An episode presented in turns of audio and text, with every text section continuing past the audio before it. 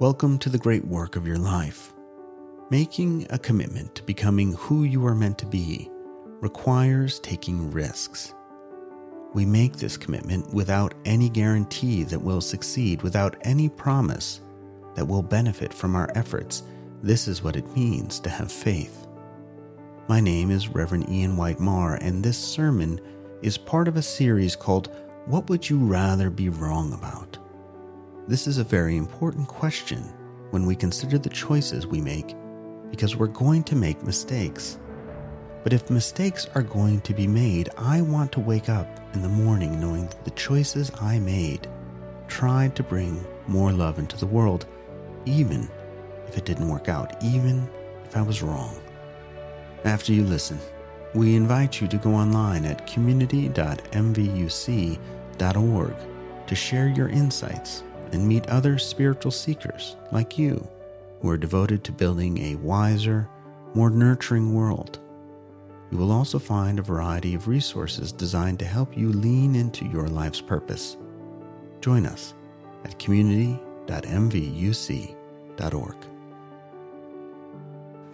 So I realized actually as I was stepping up to the podium, I was like, oh, you know, this sermon requires a bit of uh, prior knowledge.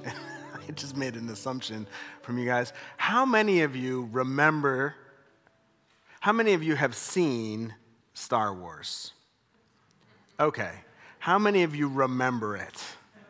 Okay, good. All right, that's enough. We'll, we'll be able to go on with this. If you don't remember it, uh, people will, you can ask questions from your neighbor. So in 1977, which was like yesterday for most of us, uh, but not all, there's a couple of wee ones in here. In 1977, George Lucas released his best known movie, Star Wars.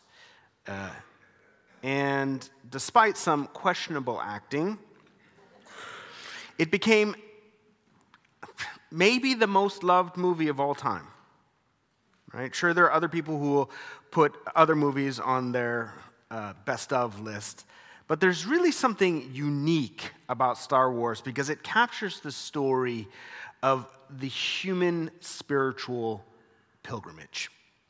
It's the story of becoming who you are supposed to be in better, broader, more epic way than, than really any other movie. And there's a distinct moment in the movie Star Wars that hurdles Luke Skywalker onto his journey. It is both brief and oddly unemotional, perhaps implying the inevitability of his call. And, you know, I wrote this line. Does anybody remember? Uh, that's a trick question. Don't worry about that. I'll tell you what it is, because that's a silly line. Does anybody remember the movie line that I'm thinking about? That's so, I don't, sometimes, Ian. Um, it's, it's, the, it's the moment when Luke returns home after meeting his new mentor, Obi Wan Kenobi, and he finds the charred bodies of his Aunt Beru and Uncle Owen. Do you remember that scene? Right? Yeah. Now, if you remember what was leading up to that, Luke was having a frustrating time in his life. His best friends had left to join the rebel alliance, but his aunt and uncle had asked him to stay on the farm one more year. They, unbeknownst to Luke and to us, uh, had been charged with keeping him safe, keeping him out of the sight and influence of his father. Luke was deeply unsatisfied with his life as a farmer because there was something inside of him that was stirring, something that was calling him to become who he was meant to become. But he, he would not leave his aunt and uncle. So when they were killed, there was nothing left for him on Tatooine. Everything had been cleared away, and the only thing left to do was to follow his journey. Now, it's an odd moment in the movie. You know, here there are two people who raised him, essentially his parents, and if we're, and, and we were allowed sort of briefly to see their charred skeletons, which is perhaps the most gruesome scene in the whole movie. and I sort of, it's peculiar to me anyway, because really what happens is he mourns for a couple of hours, uh, and then he turns to Ben and he's like, All right, I'll go with you to become a Jedi like my dad. and you know, most of us, if we had seen the charred bodies of our parents, would be uh, in therapy for years. At very least, we would not be speeding off to an adventure later that day. Uh, but, you know, it's a movie and they need to move the plot along, so, you know, there's that. But it's also more than that because Aunt Beru and Uncle Owen, you know, from a storytelling perspective, are really, they're symbols. They are symbols. They are symbols of the final attachment a person has before they let go completely. They are the, the heavy weights people carry that keep them from following their call. These attachments uh, show up in our lives as fantasies we have about our security, our own limitations, our, our sense of legitimacy, and they're the things that keep us from following our call. Some people uh, don't even believe that they are called, but you are. Each of you has a sacred purpose. When Luke's friends left to join the Rebel Alliance, uh, we know that his uncle Owen asked him to stay behind to work on the farm. And we know there was a conversation, an agreement to stay one more year. And Luke talks about this. You know, he's frustrated, and we see him blame his uncle for keeping him behind when everybody else was going off to lead their lives.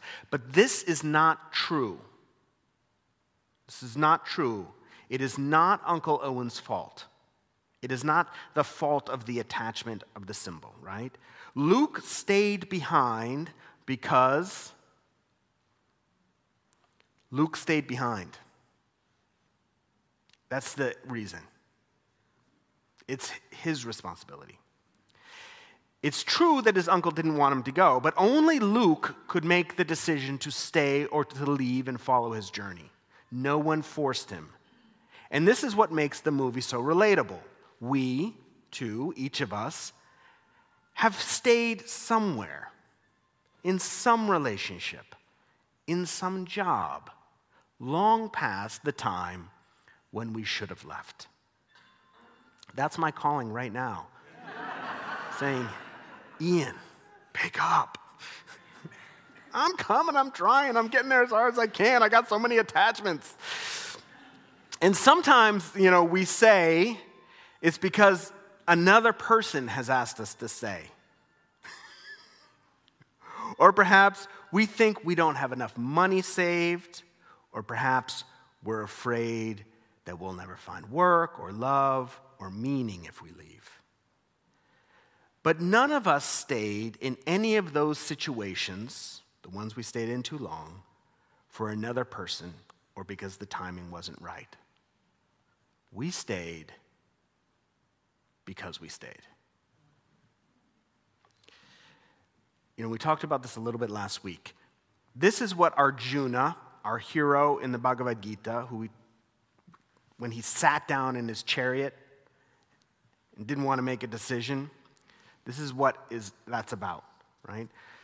These stories are timeless and always relevant, whether they appear in the great spiritual classics or in contemporary cinema, because they address the most fundamental question of humanity Who am I? What is the purpose of my life? This is the most important part of understanding our Dharma, our calling, right? No one else keeps you from ever following your call. We make excuses about it but it really is us. Only you, only me, keep ourselves from following our call. Everything else is an excuse. We know this is true because we have lived it.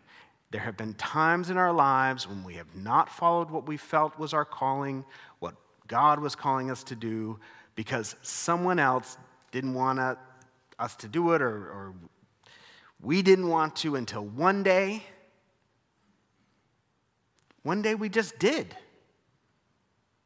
One day we, it, it was almost like the easiest decision, and then we wondered why we waited so long. After Obi Wan Kenobi rescued Luke and the droids from the Sand People, they returned to his house. And Obi Wan gave Luke his father's lightsaber and invited him on a journey to Alderaan. And this one I will ask you. Does anybody remember, uh, and it's okay if you don't remember, but does anybody remember what Luke said to Obi Wan Kenobi? It's such a great line for our culture. I can't go to Alderaan. I have too much work to do. Holy smokes.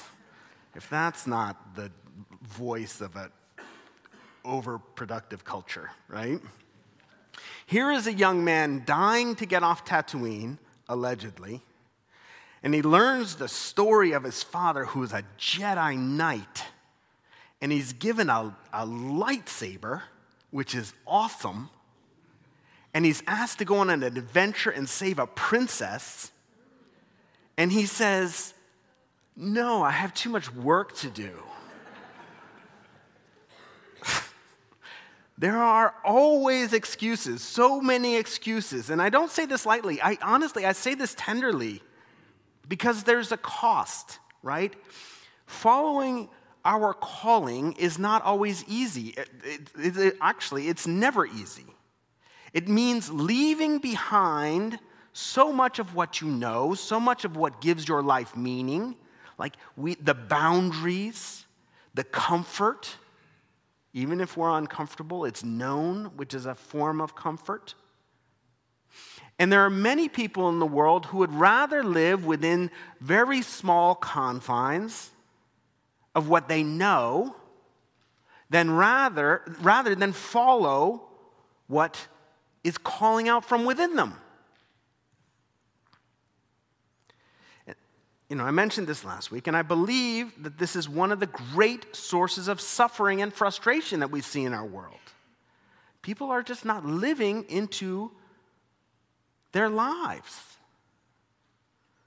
You know, Luke Skywalker's calling is more epic than most callings. He goes on to become one of the most important people in the whole galaxy.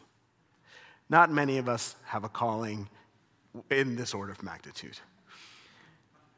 But comparing our calling, the magnitude and the importance of our calling, to the magnitude and the importance of another person's calling is just another excuse not to do it. We are not all called to be Jedi Knights, but we are called to something. And this doesn't mean that we, we don't feel some sadness when we finally decide when we decide to cut off the other choices, when we finally decide to engage in the Dharma of our lives, there are always excuses until the moment when we just can't take the excuses anymore and we walk out the door of that comfortable little room to figure out what awaits us. Sadness is natural. You're leaving something behind. You're, you're leaving something you know and perhaps something that you really love something that may even have been really good to you at other times in your life. It's natural to grieve even as we open the door to a bigger world.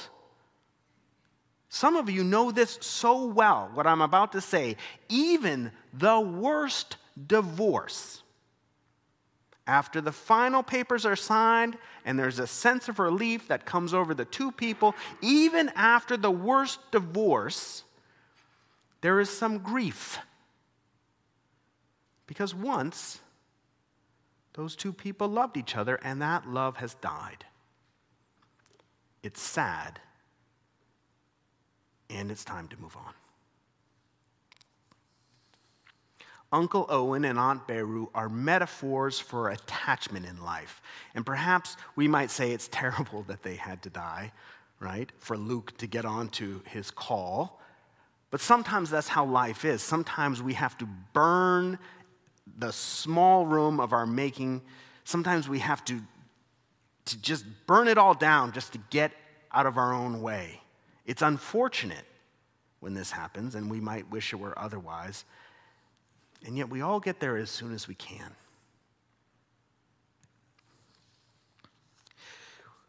You know, when this happens, it is possible that regret follows us on the path. I only wish I'd done this sooner, right? I could have gotten sober at 35. Why did I do it at 50? We got there when we got there. Why did I do this degree? I why? Doesn't do anything for me now. I, I don't know. If only I'd paid attention to the signs, to my gut, to what God was telling me. Don't listen to that voice. It's just the voice of fear trying to turn you back, trying to get you to not follow through on leaving the small, comfortable room. It's the voice trying to keep you trapped in the past when all you really need to think about on your journey is where you are going, where God is calling you to, where, where the divine, with whatever is moving through you, is calling you through. And then to go do it. Excuses and regret are not part of the calling. They're just distractions of the insecure mind and the timid spirit trying to knock us off our path. It's not like the journey won't have mistakes. In so many ways, the journey is all about mistakes and then still moving forward. But it doesn't have regret. To understand the sacredness of your purpose in life is to understand that the divine is working through you within a larger field of purpose, where your role is critical to others as they realize the sacredness of their purpose, which is why I believe in congregations. I am realizing myself as you realize yourself. I need you just as you need me. The I and thou of Buber is right. We are becoming together.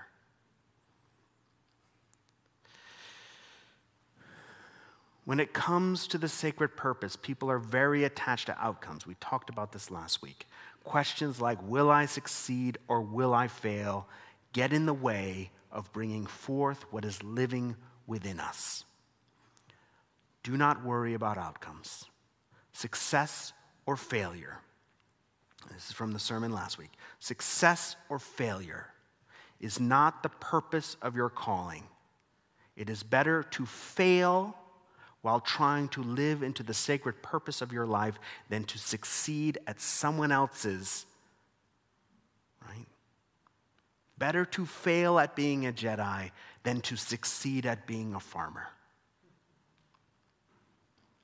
Your task is simply to bring as much life force as you can muster to the realization of your Dharma.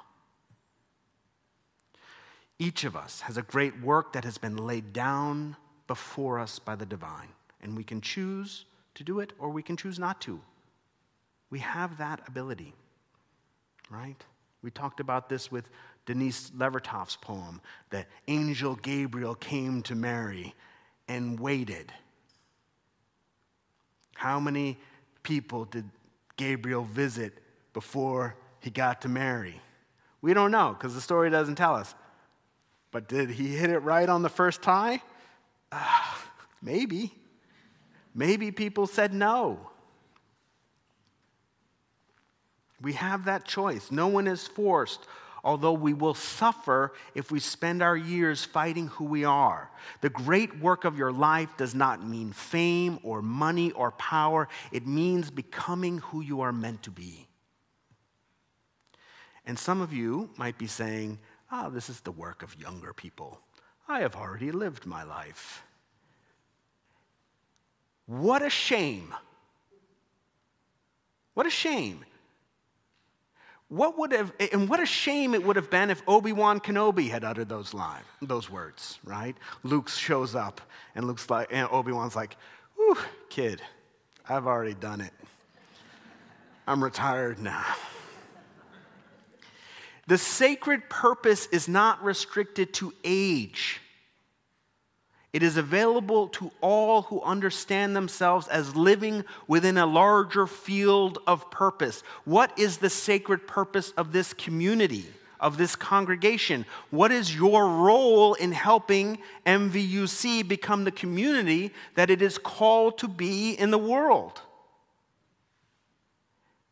And this represents a bias that I have, of which I have many, but this is a bias I have. I believe that we are called to be a beacon. We are called to be a beacon. Our country is fighting for its soul. It is fighting for its soul. Are we going to choose? Are, are, we, are we going to choose nihilism and fly the plane into the ground? Or are we going to choose life? Are we going to choose death? Or are we going to choose life? This church has a role in being a beacon for those who want to choose life. That's my bias. And you have a role in this fight not only as individuals, least of all, honestly, as individuals, but as mostly as a body, as a, as a rebel alliance. Communities also go on journeys in search of their sacred purpose. So, the, the line of the sermon today comes from the Gospel of Thomas. Right? And those of you who are familiar with the Gospel of Thomas, it's, it's one of the Gnostic Gospels that was like uh, burned after the Council of Nicaea. They tried to get rid of them. But uh, somebody buried them in the desert, and so now we have some. Uh, it's a very Eastern sounding, you know, sort of, uh, yeah, it's a very Eastern sounding gospel. It's quite wonderful. It's mostly sayings of Jesus, and this is one of Jesus' sayings. If you bring forth what is within you, what you bring forth will save you. If you do not bring forth what is within you, what you do not bring forth will destroy you. On the individual level, this is some of what I mean when I say we, when we look out and we see the great sources of suffering and frustration in the world, it is due to people not living into who they are called to be. They are not living, no one is called to be a greedy person. That is not their calling. But there is a lot of it. And it has caused so much pain and suffering. No one is called to be uh, someone who, who forces others into, into their rules and opinions. That's not their calling. But we see it all around us.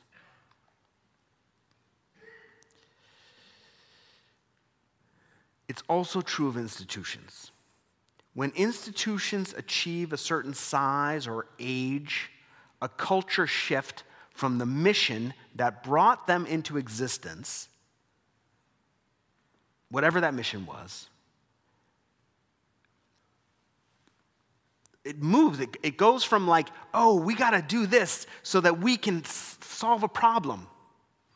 We, we need to create a church here because there's so many people in this area. We need to have a place that a lot of people can go to right? And then it shifts from outwardly focused and wanting to live into that mission to we got to maintain what we have because maybe we're going to die. Every institution does this. It's a grasping, it's a fear based contraction. And the mission is no longer about changing the world and making people's lives better. It is about making sure that it doesn't die. But the sad truth is, is when that shift occurs in the culture, it's actually the first step on the path to death. The only thing that keeps any institution alive is nurturing a calling that is relevant to the world which is often not the same mission that originally brought that institution into existence. To live is to change.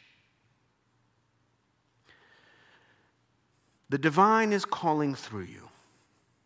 It is whispering in your ear just at this moment. It might be saying, God damn, when is Ian going to wrap this up? That's not the divine. I mean, maybe. it, it is whispering in your ear as you walk these grounds, as you go through life. It is throwing signs at your feet. It is dancing with joy with each step that you take on the spiritual path. Some of you are following your call right now, and it feels right.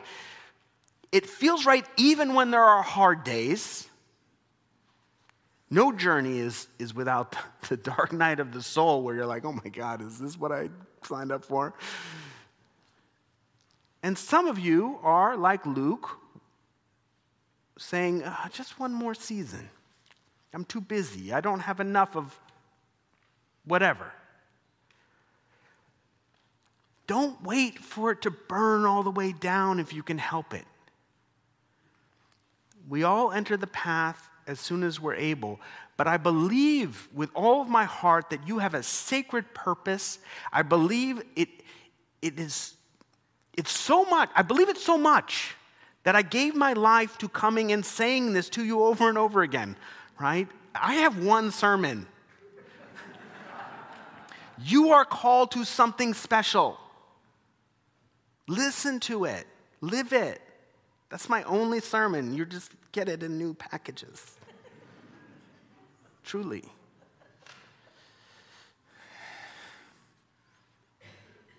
I'll say it till you believe it because I believe it. And I believe in you.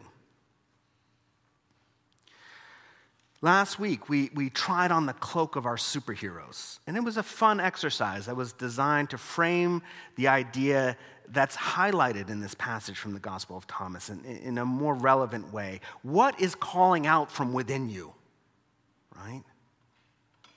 Some of you were octopuses, and some of you, you know, it was cool but it was a metaphor.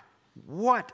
Discover what is there, nurture that, and your life will feel meaningful. And then we felt the struggle of trying to blend our individual callings into a common mission in that council exercise, which no doubt was a little more difficult, right? Because in our culture, the individual has supremacy over the collective. I want to do my thing my way. And I'm, I mean, these people are smart, but honestly, I'm a little smarter. That's our culture. There is some value in this when you're trying to break into your own Dharma, right? But it's equally as important to learn how to work as a collective if an institution wants to have a mission that keeps it alive. If individualism rules an institution, what that community is called to be cannot be brought forth into the world, and ultimately it's destroyed. Bring forth what is within you. Bring forth what this church is called to be. And you will save not only yourself, you will save all of us.